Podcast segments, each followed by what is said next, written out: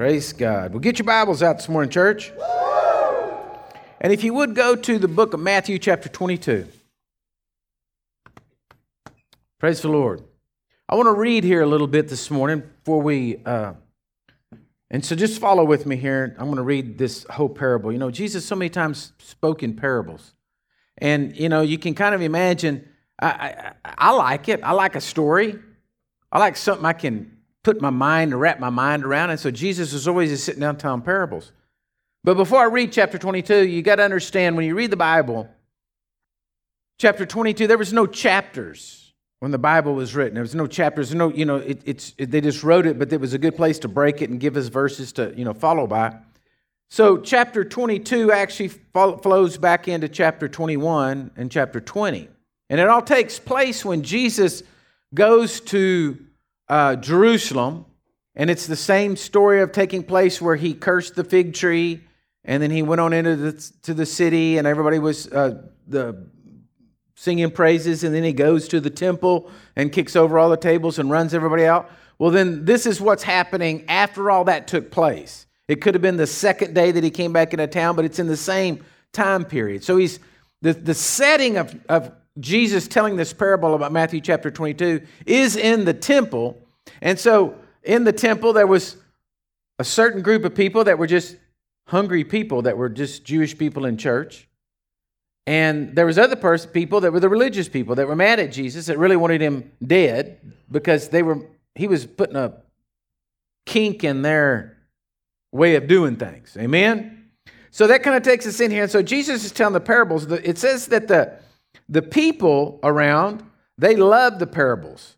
And the Pharisees, they didn't care too much for it because they wanted all this, you know, doctrine and theology and going back and pulling here. But Jesus just tell a simple parable. So he tells his story. So here's the story. And Jesus answered and spoke to them, saying, again by parables, and said, The kingdom of heaven is like a certain king. Now, everybody just say, The kingdom of heaven is like. Say it again. The kingdom of heaven is like. This whole parable we're going to read here, everything you're going to hear here, Jesus is saying this is what heaven's like. Are you with me? So, all the points in here, all the things he's saying, he said, Heaven operates like this. So he said, The kingdom of heaven is like a certain king who arranged a marriage for his son.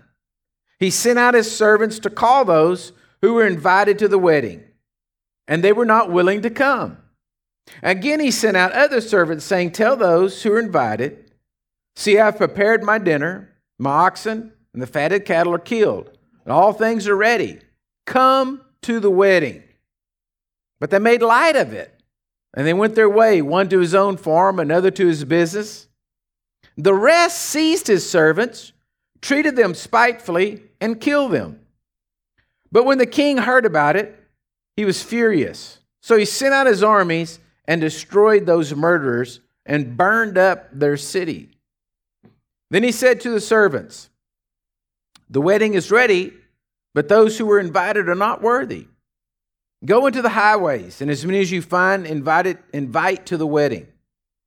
So those servants went out to the highways, and they gathered together all whom they found, both bad and good. And the wedding hall was filled with guests. And when the king came in to see the guests, he saw a man there who did not have on a wedding garment. So he said to him, Friend, how did you come in here without a wedding garment? And he was speechless. And the king said to the servants, Bind him hand and foot, take him away, and cast him into outer darkness. There will be weeping and gnashing of teeth, for many are called, few are chosen. Okay, so when you read this parable and you hear this parable, you, you, you, there's some things that your mind just automatically just pops out and sees these things. But I want to talk to you today about the wedding garment. And I, this message is a little, I don't know, it's a little different for me. And so I'm going to throw it out there because I know this has to be for somebody because it, it, it just, man, the Holy Ghost is just pounding this thing in my head. So let's look at a few things. The first thing you see is that the kingdom of heaven is not a democracy. Are y'all with me? The kingdom of heaven is a theocracy. In other words, God's ruling, God sets the rules, but then here's where we get to take real joy because we've got a God who's a righteous God. Now, have y'all noticed how crazy the world is today? It doesn't make any difference what you think is right. You can go on the internet, you know, which is truth of everything. and you can find absolutely the opposite of what someone else said, and they've got it all proved out, right? I mean, how many times have we been through all the stuff? Oh gosh, don't drink coffee. Coffee's horrible. Now, oh, well, a cup of coffee is good for you. Oh, don't eat eggs. Eggs can get, oh, no, you need to eat eggs. You know, butter, don't eat butter. No, no, butter's good. You know, you need butter. So it just goes around. It's hard to find the truth. The one thing I take great joy in is to know that God knows what the truth is, and I can trust Him that He's a righteous God. All right? Let me read you a few scriptures Isaiah 33 22.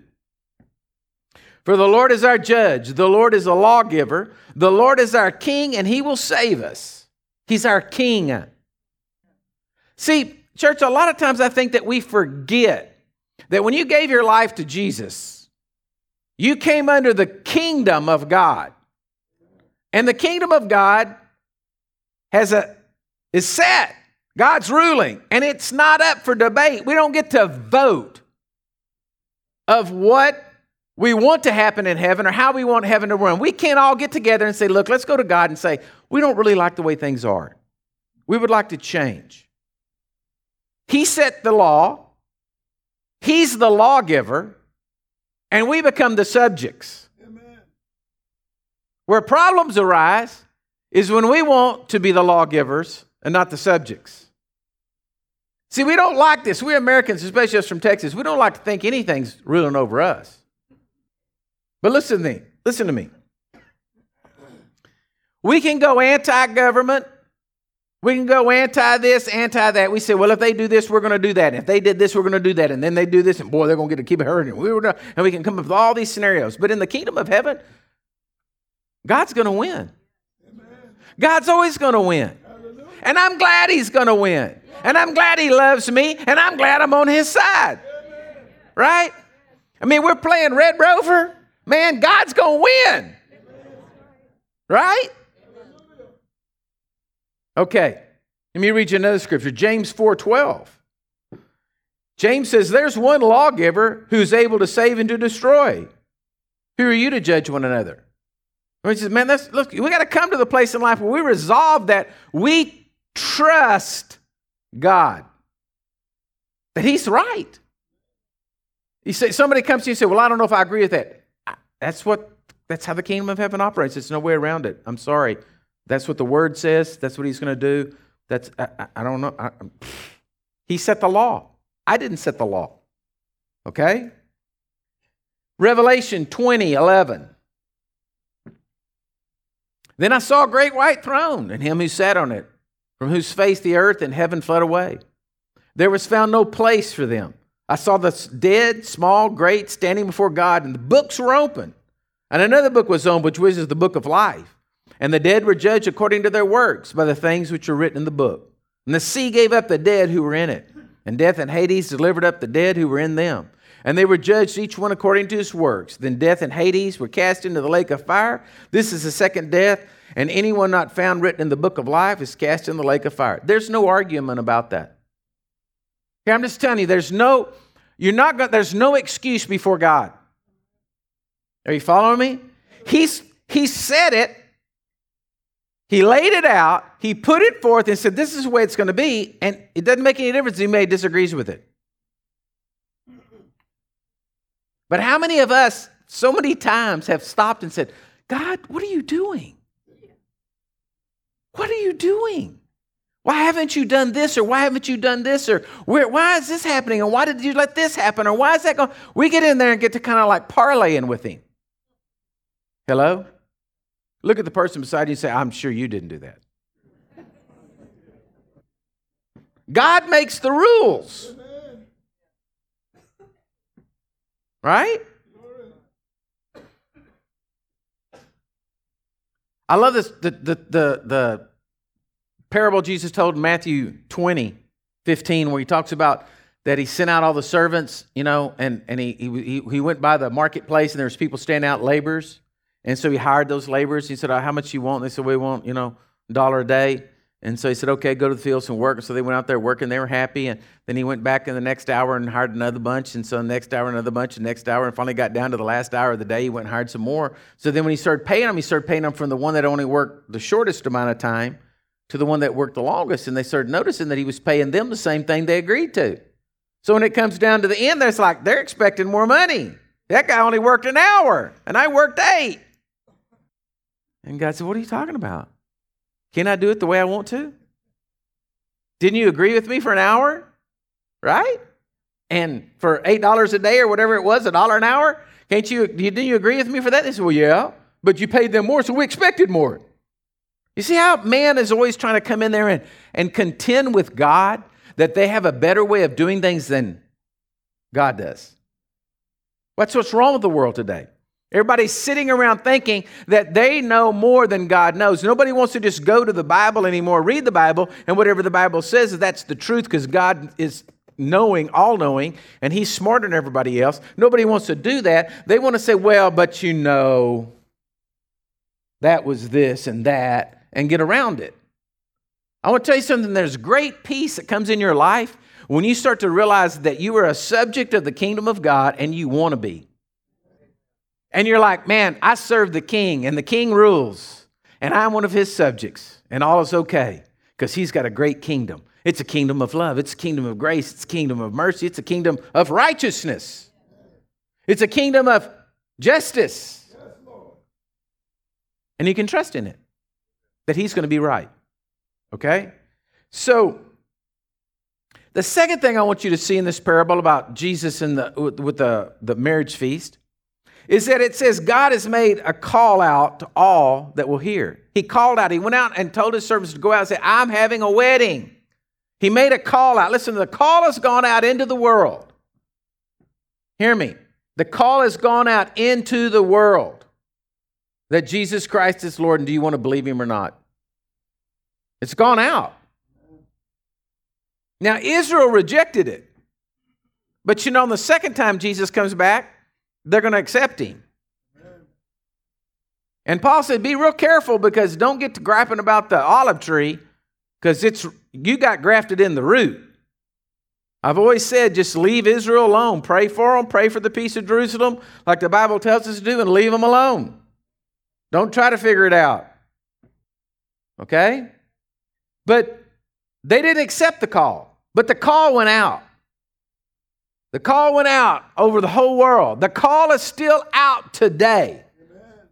We're in this age that we call the dispensation of the age of grace, where right now that a man can accept Jesus Christ into his life freely if he wants. The call has gone out. Right? So Romans 10 1 says, Brethren, my heart's desire and prayer for the God of Israel is that they may be saved. For I bear them witness that they have a zeal for God, but not according to knowledge. For they are being ignorant of God's righteousness, seek to establish their own righteousness, have not submitted to the righteousness of God, for Christ is the end of the law of righteousness for everyone who believes. That's what Paul said. Okay? So, Israel is Israel. Pray for them. And watch what goes on in Israel. All right? Jesus told us he wants to talk about the ends of the time, end of the world and the signs of the times and all what's going on. Just watch the olive tree to see what's going on with Israel and what's happening. So every time I hear, you know, Iran's going to attack Israel, I get excited. Not that anybody would be hurt. I don't want to see death, but I think, is this it? Is this the coming? Is this, you know? Anytime something goes crazy on the Temple Mount, you know, I hear here's here's something that has nothing to do with what I'm preaching. I thought was very unusual. I read a story, an article on uh, Sunday morning, last Sunday morning, about uh, all the uh, Israel, all the, the the they were at the wailing at the wailing wall, the western wall there, and uh, a red fox ran across the top of the wall, and in their writings or whatever, that meant something about the sign of the Messiah is coming back. That was a sign, and they all got excited about it. That morning, a fox wasn't a red fox, runs right behind the wall here runs right out through the bushes with a rat in its mouth taking off across the road, right here. And so I said, Well, everything, you know, it always takes place in Jerusalem and Utopia, you know. So the fox on the wall over here, we got a fox out front.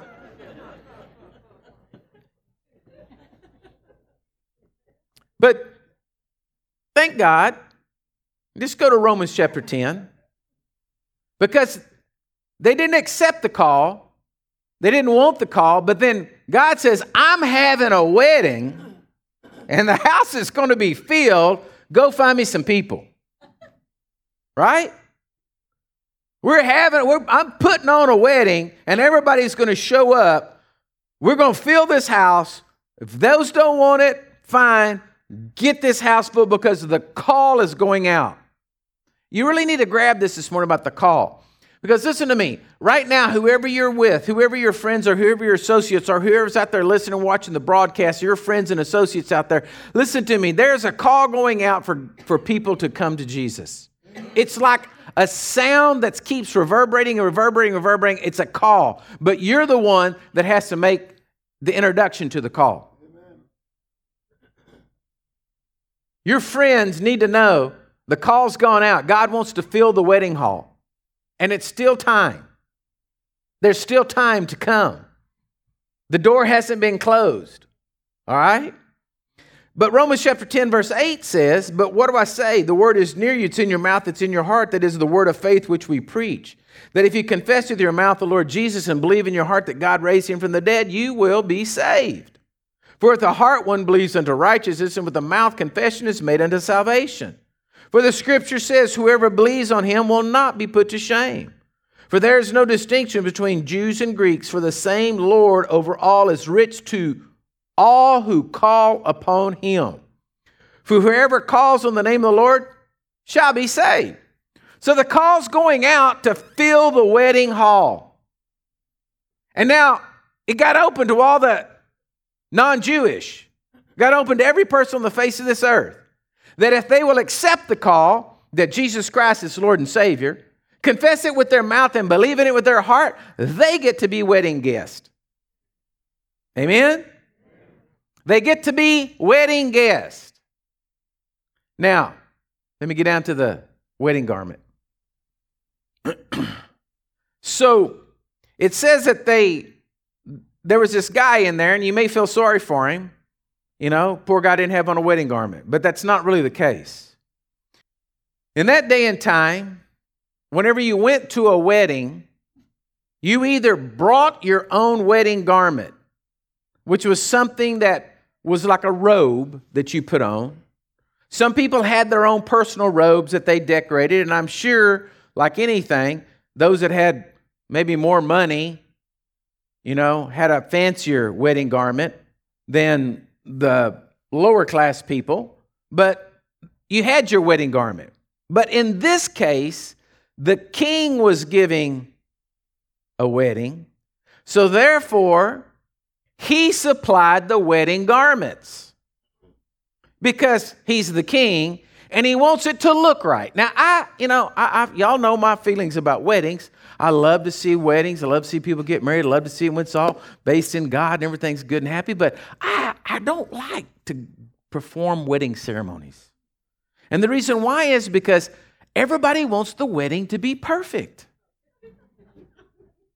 No bride wants her wedding day spoil because of rain or because the caterer didn't get the right stuff or the tablecloths are the wrong color or the you know this and that the band didn't show up or whatever. And so they get all wrapped up in it. And so I, I feel like sometimes we lose what we're supposed to be focused on because we're trying to make the wedding perfect. Well so in order for the king to make the wedding perfect he's setting aside the wedding garments. He's going to say everybody's going to be dressed in blue and I got blue wedding garments for everybody. Everybody's wearing blue because I want a blue congregation. right? For the bride to come down. Now, now, how many of y'all ladies know it's very inappropriate, even in our tradition of weddings, to wear a white dress to a wedding? Do I have an amen on that? I mean, everybody knows that, right? Why? Can you imagine how goofy it would be if you went to a you know, a wedding, a, high end wedding or whatever, and you're all there and everybody's dressed, and here comes the bride. And when everybody then else stands up, all the other ladies are standing there in a wedding dress too. Hi. you don't do that, right? You dress appropriately. You don't do that. You don't wear a white dress because you're not wanting to be like the bride. That's just a given. We, you wouldn't just come and say, Well, I want to wear the white dress. I like this white dress. I bought this. I got this white dress on sale and it looks good on me. And by God, I want to wear it out there and I don't care what anybody else is saying. You wouldn't do that. Your husband would say, Sweetie, you need to get a different dress. Are you following me? That's what the guy did. The guy went into there wearing his wedding garment or he didn't have on one at all. You, it's kind of iffy there in, this, in the reading. It says he didn't have on a wedding garment, but he didn't have on the right wedding garment. There's some debate about that, but give me this one. Let's say he wore his own wedding garment, one that was all floral and fancy, and this is it because he's trying to show his pomp of who he is. And so everybody else is dressed in blue and he's got on pink. and the king walks in and looks at it and says, what in the world's this guy doing? Why didn't he take one of my wedding garments? And the servants said, he didn't want to put it on. We tried to get that thing off him, but he wouldn't do it. We wrestled him around out there, and he fought and cussed and kicked and spit. And he said, man, by God, I'm wearing this one. I want to wear this one. So he wanted the benefits of the wedding. Hello? He wanted to go eat the free food and drink the free drink. But he didn't want to get and really be a part of the wedding. He just wanted the benefits. Oh, how many Christians were out there today? They're sitting around wearing their own wedding garment. They don't want to put on the wedding garment that the king wants. They don't want to do it the way the king does. What in the world do we got going on with the churches today that are taking the word of God and making it twisted around to mean what they want it to mean because that's how they want to have church? You can't do that. That's going into the wedding in your own wedding garment. It's not right. It does not honor the king. Are you with me? It's the king's wedding. You better put on his garment. Now, Revelation 19 6. It says, I heard as it I heard as it were the voice of the great multitude and the sound of many waters and the sound of the mighty thundering, saying, Hallelujah! For the Lord God omnipotent reigns. Let us be glad and rejoice and give him glory, for the marriage of the Lamb has come, and his wife has made herself ready. And to her it was granted to be arrayed in fine linen, clean and bright, for the fine linen is the righteousness of the saints. Now, folks, you got to understand something. Okay. The moment you got saved, the moment you asked Jesus Christ to be your Lord and Savior, you were given a robe of righteousness. You may not see it. You may not, you know, you didn't you didn't get it physically, but spiritually speaking, you got robed in a robe of righteousness. A robe saying that you were right before God. You got the, the wedding garment placed on you. Okay? Now I want you to just think about this. So we're in a period we're at the wedding. The groom hasn't showed up because not all the bride's there. The bride is the body of believers.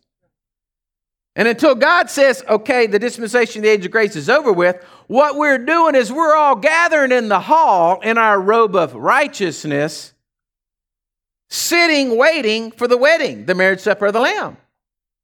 Now, the marriage supper of the Lamb is not going to take place till Jesus comes back. Or the rapture of the church, we'll put it that way. The rapture of the church takes place, or however that works out. I don't even want to get into all that theology. However, we all end up in heaven, right? The first thing that's going to take place is the marriage supper. Then it's completed because the body of Christ then can be married to Jesus. But right now, at this moment of time in this dispensation of the age of grace, you're sitting in the banquet hall in your robe of righteousness. We're waiting for the groom. All of creation, the Bible says, is waiting for the groom to come. So, can you imagine? And this is what happens to us. how many of you have ever been to a wedding and things get delayed? And then everybody starts doing this.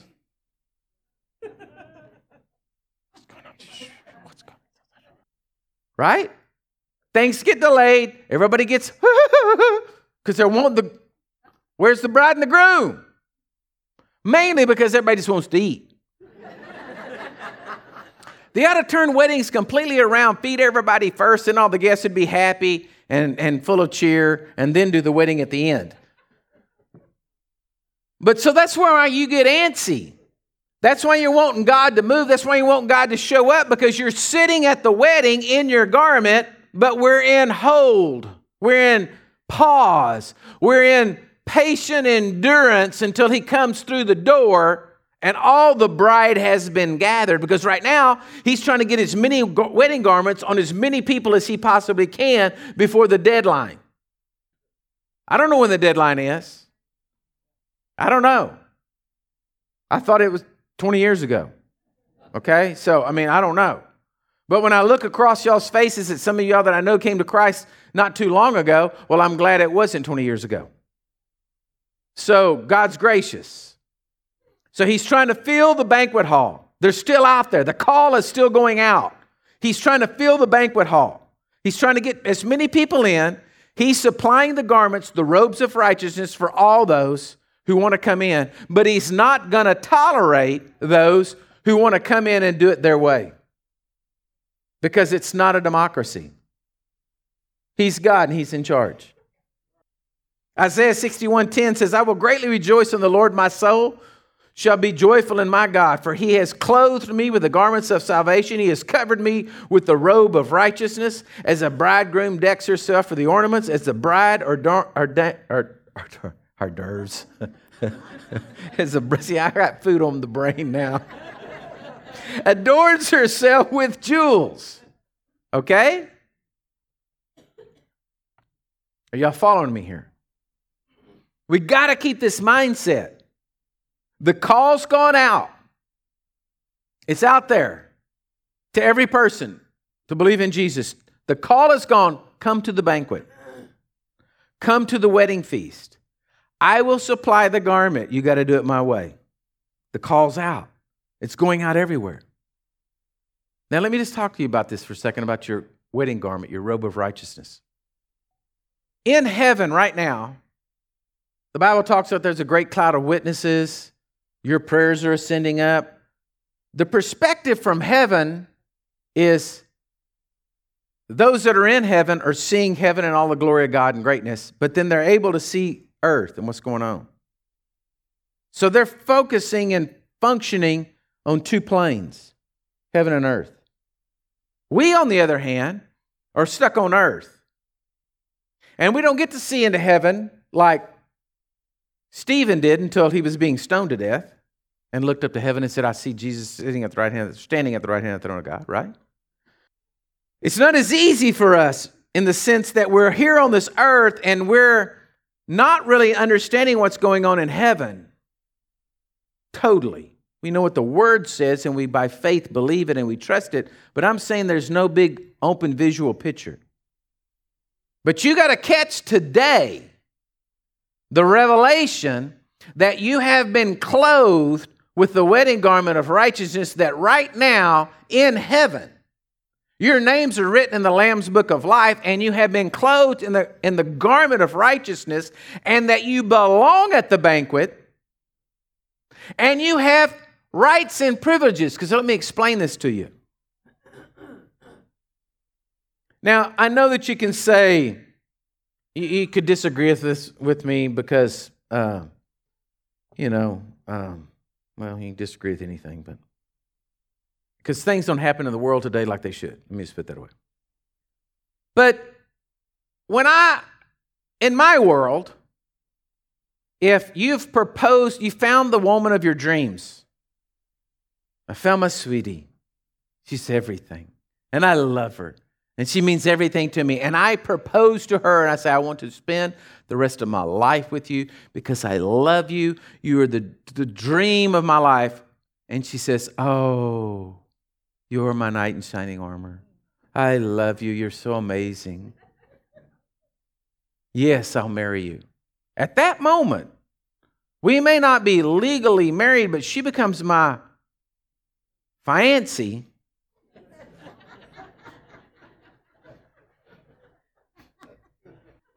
right?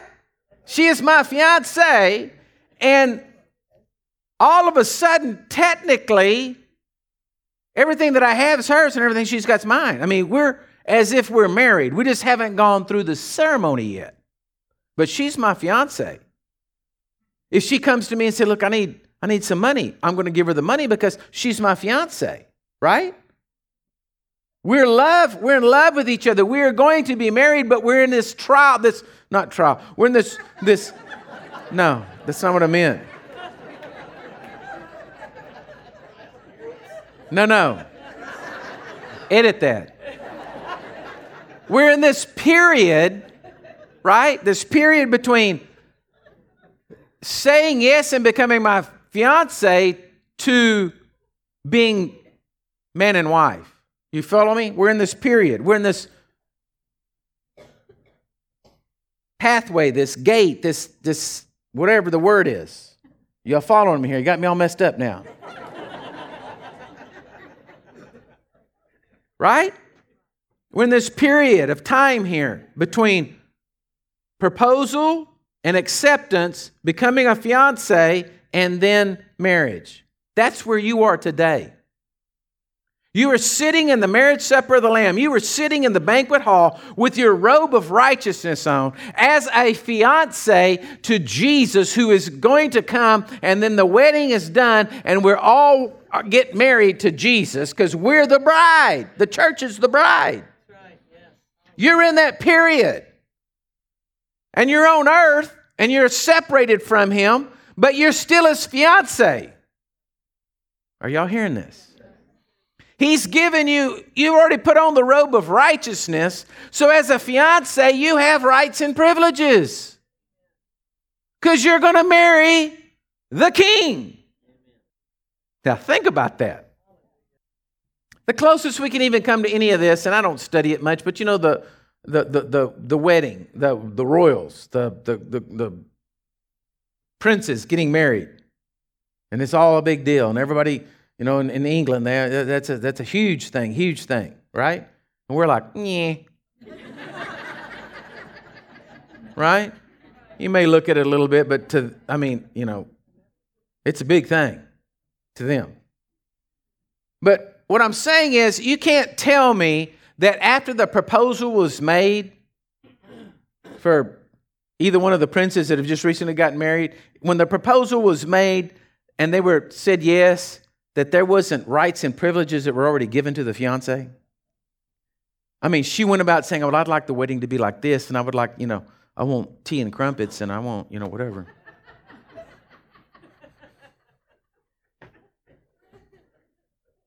Say fish sticks, tea.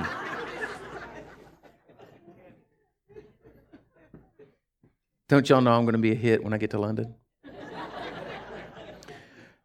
Are y'all with me? She started coordinating the wedding. Things were going on. There was, there was rights and privileges entrusted to her because she was the fiance. What I'm trying to tell you is you're in that period. This is where you've been since the day you accepted Jesus Christ as your Lord and Savior. You put on the, the garment and you became the bride to be of the Son of God. You tell me that doesn't carry some weight? But because there's been a delay, because we've had to have patience. A lot of people have kind of given up. They already started eating the crackers, right? Playing with their fork in their place settings. And I'm telling you, we're not supposed to be there.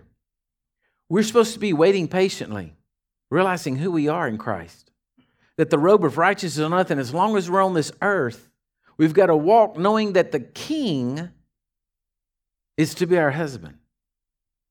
And those rights and privileges, folks, are huge. They're huge. And we let the enemy come in and talk us out of it. We let the enemy come in and say, oh, he's not going to show up. Instead of us turning and saying, you don't know my Jesus. Oh, he loves me. He says, I'm the apple of his eye. says, I'm his favorite. We start letting ourselves get talked out of it. We start going and think about taking the garment off and going on out. We got to go to work. Got to go back to the fields. Got to go do this, got to do that when we forget what the whole thing's about. We forget that we've been called to the great banquet. We've been called to put on that robe of righteousness and wear it proudly because we're going to be married to the King. Let me reach another story. Zechariah chapter 10. No, no. Zechariah chapter 3. I don't know where I got that. Zechariah 3 1. There's a beautiful picture here of this wedding garment I'm talking about. Now, I preached off Zechariah 3 1 Wednesday night, a completely different message. You may want to go and go to the website and listen to it. But it says, Then he showed me Joshua the high priest standing before the angel of the Lord, and Satan at his right hand to oppose him. And the Lord said to Satan, The Lord rebuke you, Satan. The Lord who has chosen Jerusalem rebuke you. Is this not a brand plucked from the fire? Now Joshua was clothed with filthy garments, and he was standing before the angel. Then he answered and spoke to those who stood before him, saying, Take away the filthy garments from him. And he said, See, I have removed your iniquity from you, and I will clothe you with rich robes. This scene here taking place in heaven, I want y'all to picture this. There's Joshua, the high priest. Israel had been taken into captivity. They're coming out of the captivity from Babylon back to rebuild Jerusalem. Zechariah is one of the prophets, and Joshua is the high priest. And his, that's his job. But he's never been a high priest in the temple because they've been in captivity in Babylon the whole time. He's never been a high priest functioning like the high priest was in the days of Solomon and, and, and, and, and David and Moses and all those. And so he's standing before the Lord. This vision comes up, and there's Joshua standing before the Lord. And he's got on filthy garments. So I say he's standing before the Lord, you know, kind of his head hung down like, oh God, I'm, I'm not much. I got on filthy garments.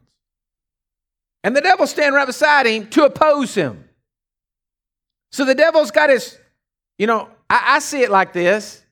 I doubt it was like this, but I see it like this. He's got a legal pad with stuff written all over it. Sheets flipping out. He's flipping through the pages. He's all ready to just lay it on Joshua. Tell Jesus why Joshua's no good. He's sorry. He did this. They did that tonight. He's unclean. La, la, la, la, la, la, la. He's flipping through his notes, about to give his, his oration of Joshua's weakness. And the Lord just looks at him and says, Hey, Satan, I rebuke you. He just looks at him and says, Hey, shut up. Get out of here. Right? Joshua's just standing there. I bet he raised his head up then, because I mean, his accuser just got blown away. Listen to me, folks. Quit listening to your accuser. The Lord's already rebuked him. Quit listening to his garbage coming into your life, trying to pull you down, trying to tell you you're not righteous, trying to tell you you're not doing good. Listen, you may make mistakes, but keep your robe on and stay in the wedding banquet, and you're okay. Then Jesus says this. I love this. He says, He's pointing at Joshua and he says, Is this not a brand plucked from the fire? In other words, yeah, he would have burned up, but this guy's special. I plucked him. He's a brand I plucked right out of the fire. That's you. That's you. That's all of you out there listening and watching today. That's you that have given your hearts to Jesus already and sitting in the garment. He said, Man, you're a brand plucked out of the fire. He said, Yeah, the fire would have burned you up, but I plucked you out. I pulled you out. You're a brand that's been plucked out of the fire. He said, The fire can't touch you. The devil can't oppose you. I rebuked him. Sit there with your wedding garment on in the banquet hall and rest in me. For my yoke is easy and my burden's light. But what do we do? Oh, oh, oh. Chewing our fingernails off, wringing our hands, trying to figure out how we're going to rebuke the devil. When the Lord says, Shut up, devil. Get out of here. This is a brand I plucked out of the fire. Let me tell you something, folks. You don't know how special you are. You don't realize it. You don't let your, you, you, you let the devil talk you out of it. You let people talk you out of it. You think because you're not on GQ magazine, you're not special. It's like the other day I walked in a department store. I do this very rarely, and it really wasn't a department store. It was this store that I hate that I always tell you about that I never have told you what the name of it is.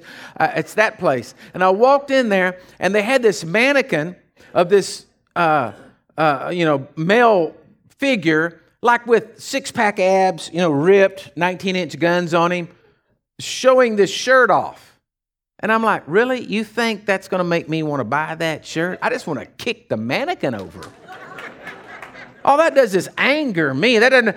What fool would walk in there and say, "Oh, you mean if I buy that shirt, I'll look like that?"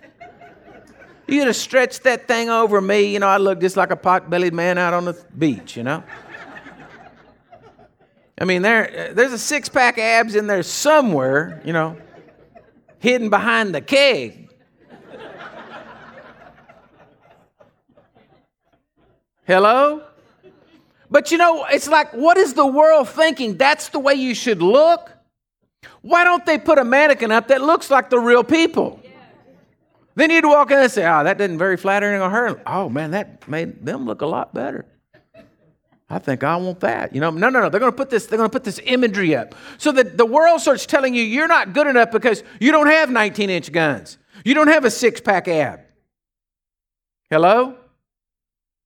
So the world says you're not good enough because you're not educated enough, you're not smart enough, you're not rich enough, you don't have the right car, you don't have the right deal, you weren't born at the right time, you weren't this, you weren't that, and so you're not good enough. And so the devil just hammers you and hammers you when God says, I plucked you from the fire, I called you in here, I put a robe of righteousness on you, you're in my banquet hall, you're the apple of my eye, and I want to marry you.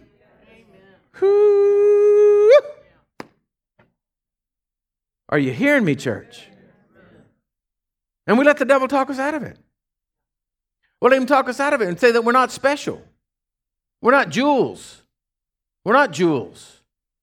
You're just trap rock. For those of you that don't know what trap rock is, it's the little black stone out on the road that we drive on. So that brings us to our job. Go to 2 Corinthians chapter 5. 2 Corinthians chapter 5 verse 14. And I'm finishing this up. 2 Corinthians 5:14. Have y'all ever been to a I don't know, it could be like a an event of some sort where you know they put a wristband on you, right? And so then you just you, you go and you got a wristband and you just you know they just see you got the wristband on, so you get all the privileges of whatever the, your wristband does for you, right? And I don't know. Sometimes I wonder, you know, they may have special wristbands to get you more stuff. But let's just say everybody's got the same kind of wristband on. So everything in there is for you because you have a wristband on, right? And so, you know, you if you have a long sleeve shirt, you're walking, somebody may say, ah, and you just go. And then, oh yes, come on, sir, right? Y'all with me? That wristband starts getting you everything you want. Now, can you imagine walking around in the courts of heaven you're on earth, but you're still in the courts of heaven because you have on a robe of righteousness and what that does for you. To be walking along in the wedding garment in heaven, being able to walk into the throne room boldly in your wedding garment, saying, Hey, hello, daddy, father, remember me, I'm the fiance. See, us men, sometimes we have a hard time relating to this, but just go with it. I'm going to be married. I'm going to be married to your son. Hello? You following me here? And you got on the robe? It's a whole lot better than the wristband. And that's your position, forgiven, holy, unblameable, unreprovable in his sight before the Lord? Because you got on the wedding garment? Not because you're something, not because you're special, but because you have on the wedding garment and he loves you so much. He wants to spend eternity with you. 2 Corinthians 5:14 says for the love of Christ compels us. That's what compels us. The love that Jesus has for us. folks, he did not leave us. We were the brand that got plucked out of the fire. I am so glad that he didn't say, "Ah, Robert, ah, forget him." I'm so glad that the call went out to anyone who would accept it, and I got to accept it. And I got to get in with a robe of righteousness, that I got to be the brand plucked out of the fire. The love of Christ compels me because the love of Christ, I understand that I'm in the banquet hall. I'm in. I can relax. Woo! You say, well, what about this church? We're down here in this church and everything. You got all these problems and all this stuff going over here and there. I don't know. I just know that my fiance will take care of it. And I know you don't want to get him mad because he really loves me. And in the parable, those that wouldn't come, well, let's just take the dude that didn't have on the, the proper wedding garment. It said bind, bind, bind him hand and foot and throw him out there and cast him into outer darkness where there's weeping and gnashing of teeth. Weeping and gnashing of teeth can't be good. I don't know what it is, but it cannot be good. Hello? The, the, the ones that did, he said, he said, go there and burn the whole city down. Send the army out, burn the whole city to the ground. You don't want to make my fiance mad. Are you with me? Well, I don't know if that was fair. What if there was somebody in that city? You just better remember it's a kingdom and God's in charge and he ain't going to do nothing that wasn't righteous. And so you might as well get over that. Quit trying to think that you're smart enough to compete with him. The love of Christ compels us. We begin to be compelled because we see and we have a revelation and an understanding of this banquet we're in. This, this amazing, amazing love of God. It's not something that's, it's, it's real. It's not just a fairy tale. It's not just a story to keep you happy. No, it's real that we're affecting things going on in heaven because we're robed in His righteousness. Because we judge this that if one died for all, then all died. And he died for all that those who should live should no longer live for themselves, but for him who died for them. Because we entered into the kingdom, we're not living for ourselves. The moment you take off that robe and try to do it yourself, you're on your own and you're going to fail. You keep on the robe, you keep staying there saying, Well, Lord, you said your load's easy and your burden's light, so I'm just going to stay with you, Jesus. I just think you're going to take care of it, and, and I'm just a part of the wedding guest, and you're going to take care of your fiance because I'm special and you love me. I'm the apple of your eye. Woo, Lord, come on, Jesus. And then all of a sudden, God starts moving on your behalf. Therefore, from now on, we regard no one according to the flesh. Even though we have known Christ according to the flesh, yet now we know him thus no longer. Therefore, if anyone is in Christ, he's a new, creature, eh, new creation. Old things have passed away, and all things have become new. He's saying, I'm not looking at you as Johnny, I'm looking at you as Jesus' fiance.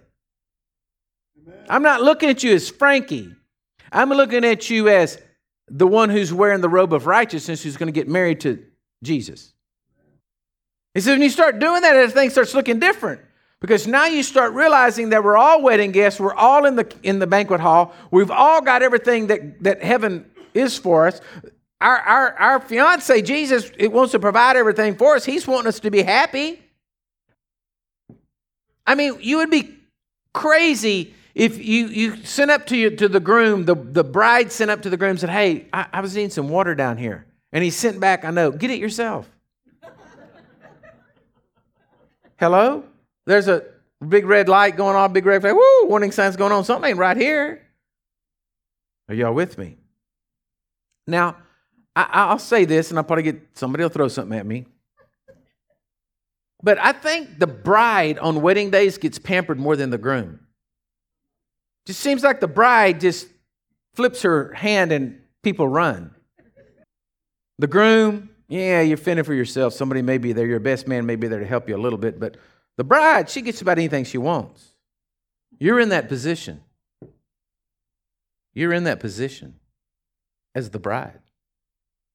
Now, you're marrying the king who paves streets in gold.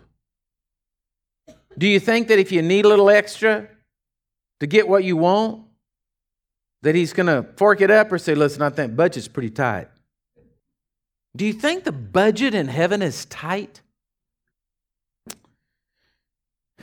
Now, all things are of God who has reconciled us to himself through Jesus Christ and has given to us the ministry of reconciliation, that it is that God was in Christ reconciling the world to himself, not imputing their trespasses to them, and has committed to us the word of reconciliation. Now then, we are ambassadors for Christ as though God were pleading through us. We implore you on Christ's behalf, be reconciled to God. For he made him who knew no sin to be sin for us that we might become the righteousness of God in him. Our job is to go in our robe of righteousness and say, Hey, there's a great banquet going on over here. If you want to come over to the banquet, come on. The call's going out. You can accept it. One rule Jesus rules. You got to get right with Him. Our job is to be uh, pronouncing the call, to be His ambassadors on this earth, walking around saying, Man, you cannot believe the deal I got. I was a sinner headed to hell, didn't stand a chance, and then I was a brand plucked from the fire. God pulled me out, brought me over here. Look at this robe He gave me. Said, I'm everything. He's going to marry me. Woo! I get to be an inheritance in the kingdom of heaven. I get to, whoo, man, I get to have everything. I'm, man, it even says I get to sit with him at the right hand of the throne of God. Do you hear what I'm saying to you, church? We don't, we can't, our minds get blown. But there was a girl somewhere out there in life, over in England or wherever she was from, which is the first one that got married over there to the royal. Middleton, wasn't that her name? Is that right? I don't even know where I came up with that, just kind of pulled it out. So if that's right, y'all tell me yes. If not, if you're listening to this, please forgive me. Kate Middleton, right? So she was a girl out there somewhere. Did I mean maybe she dreamed one day she'd marry a prince? But then all of a sudden one day, however that happened, and they fell in love and whatever, la la la la, boom, was a princess. You follow me? One day you were just out there stumbling through life Happened to be at the right place at the right time. Met Jesus. Said, Really? He said, Yeah. He said, I do. When are we going to get married? Well, when I get back. Got some business to take care of. Right now, take my robe, and you're my fiance. Anything you need, let me know. The word I want to leave you with right now is a vestment. A vestment, according to Webster's dictionary, is an outer garment, especially a robe for a ceremony or an office. A vestment. You need to take your vestment and grab hold of the investment Jesus gave you. How about that? and go out there in life and be his ambassador. Be the one telling everyone around you, look, it's really not that difficult. You don't have to live the life of hell you're doing. Just accept Jesus Christ, your Lord and Savior. I don't want to do that. I don't like that robe. Don't want to put it on. Okay, well, then you can go out there where there's weeping and gnashing of teeth. I don't make the rules, I just preach them. Hello? That's our job. To take on that vestment, that garment, and wear it proudly to take that vestment and, and, and, and, and realize what authority you're wielding. You are the bride to be. You are the, in that period of time of waiting from the time the proposal has been made to the wedding date. I don't know when it is, but I know it's coming. I wish I could tell you it was tomorrow or this afternoon, but it's not. Or might be, I guess. I don't know. Tomorrow and this afternoon hadn't got here yet. I can tell you it hadn't happened because I'm still here. Do you hear what I'm saying, church? Amen? So put your Bibles up. Laura, come play something pretty. And stand up if you would. Let me have my prayer team come down, please. If you're out there watching or listening by audio today, I just want you to know, man, Jesus loves you. He paid the price for you.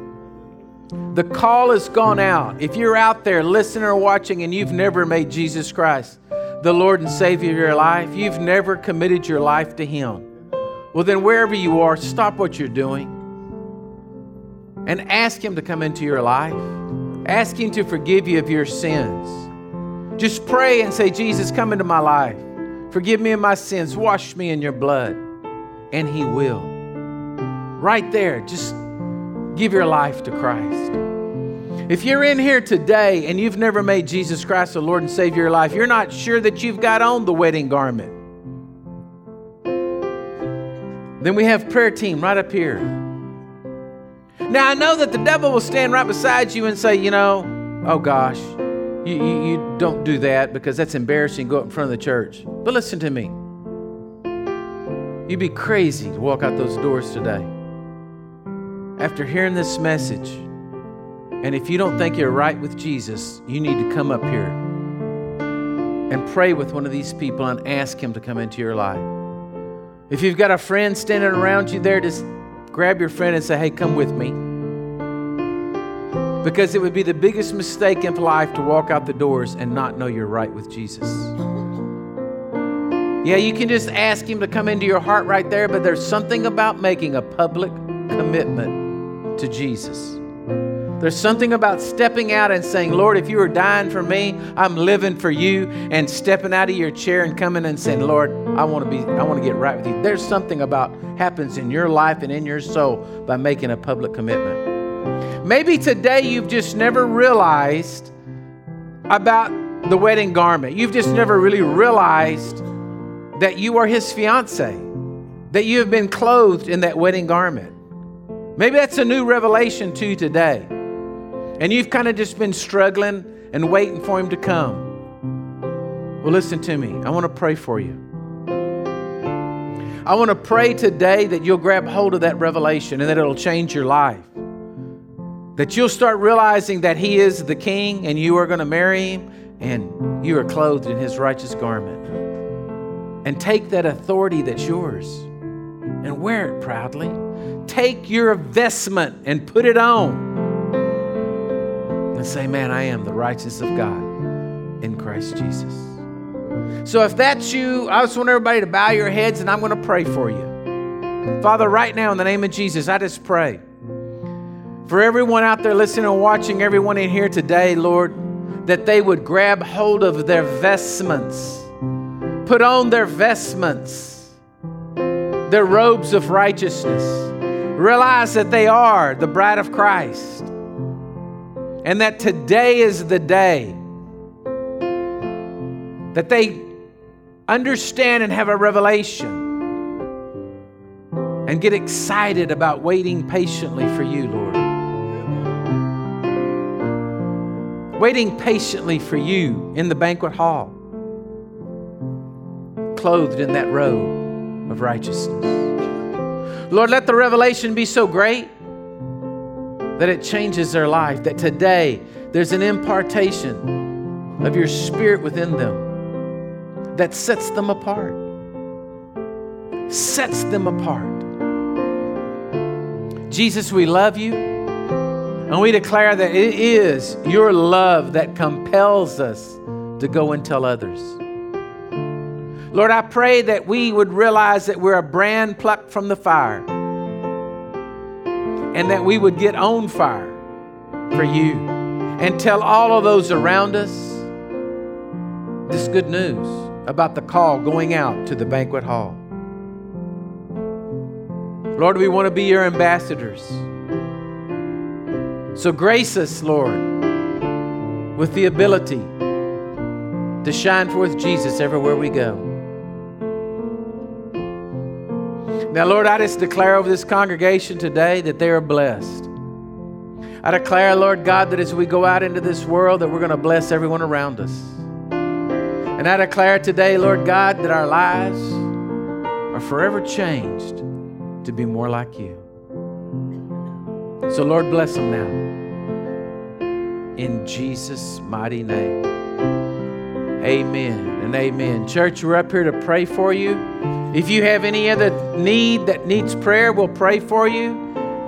God bless you and wear your vestments proudly. Hello, this is Robert Richarz, and you're listening to The Waterhole, our weekly broadcast, which is now available on iTunes and all major podcast platforms.